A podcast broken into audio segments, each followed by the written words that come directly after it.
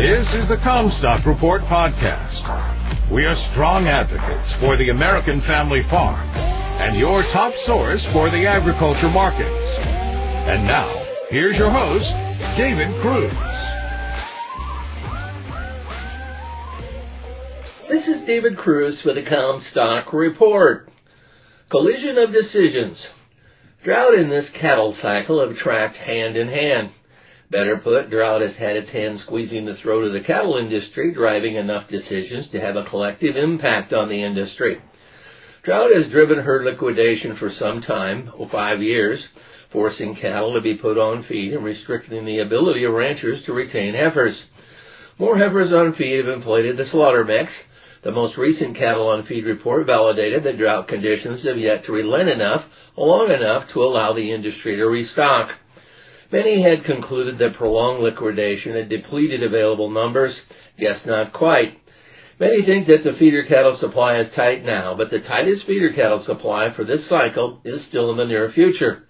After a protracted liquidation where the drought migrated across the United States impacting herds, one would think that the liquidation would exhaust itself. Once stocking rates have been slashed, herds have been reduced to fit conditions. Many were ready to conclude that an equilibrium with the herd size and drought had been achieved. However, it will not be reversed until the drought is fully mitigated. Drought was much alleviated in the western U.S., but actually migrated to where it worsened eastward. It will eventually run its course. This has been a multi-year drought. I'll bring up once again the 89-year drought cycle, previously impacting the 1840s and 1930s, with its targeted year of 2025 for peak drought this cycle. So far, the El Nino has been mostly a dud. When regions where they stock feeders on range dry out, they are forced to move cattle into feedlots early. This has inflated demand for forage, adding days on feed, which typically increases market weights. That actually also increases the feeder cattle supply available to go on feed temporarily. While the price of feeders rose, this has been a fairly good period for feedlot profitability. U.S. and foreign consumers have proven to be more resilient about higher beef prices than we probably had cause to expect. Beef has not priced itself out of demand yet. When the drought is alleviated, many forces now influencing the cattle herd will metamorphose. As range and pasture conditions recover, ranchers and stockers will have some choices returned to them that the drought has denied them. Instead of putting feeders in the feedlots, they can retain ownership, putting them on grass. Feeders on grass tend to grow slower than those in feedlots, so beef production slows as well.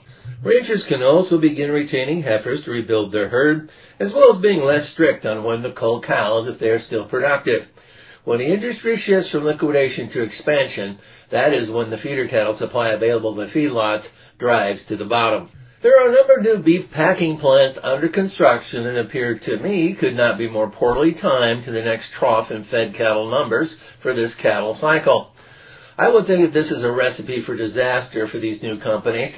I've seen a pattern over the course of my industry experience when the entity that builds new plants does not end up being the one operating it long term. In fact, I know this from experience having invested in a couple of these doomed projects.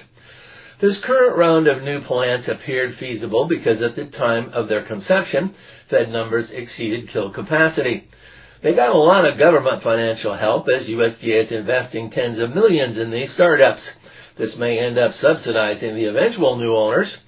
Progressive farmer DTN wrote that there are three new packing plants under construction in the states of Missouri, Texas, and Nebraska that collectively will add 6% to the daily cattle kill capacity in 2025 and 26. This will contrast with still fewer cattle on feed as the herd finishes liquidation and then pulls heifers from feedlot supply to expand once again to start the next cattle cycle in that time frame. Texas A&M says that there will be fewer cows in 2024 than in 2023. This would look like a collision of decisions with an ominous outlook. We have never gone through a cattle cycle before with livestock revenue protection policies available. LRP policies are based on put prices, but are typically more favorably priced with better terms. Payment is deferred to the end of the policy when cattle are sold. At the peak of the cattle cycle, there is too much equity at risk to bet the farm and ranch. Commstock brokers have been selling a lot of these policies as the risk of loss is commensurate with the dollars invested. They are a relatively new product and the timing of their availability seems appropriate with the risk of the cattle cycle. There is likely one more big push higher to find the price heights and supply lows for this cattle cycle. The light bulb may burn brighter just before it goes dark.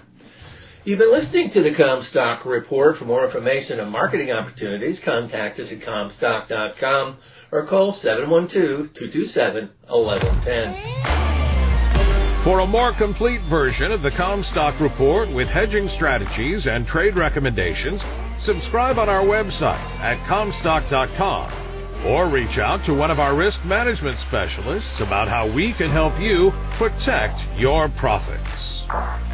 Futures trading involves risk. The risk of loss in trading futures and or options is substantial, and each investor and or trader must consider whether this is a suitable investment. Past performance is not indicative of future results.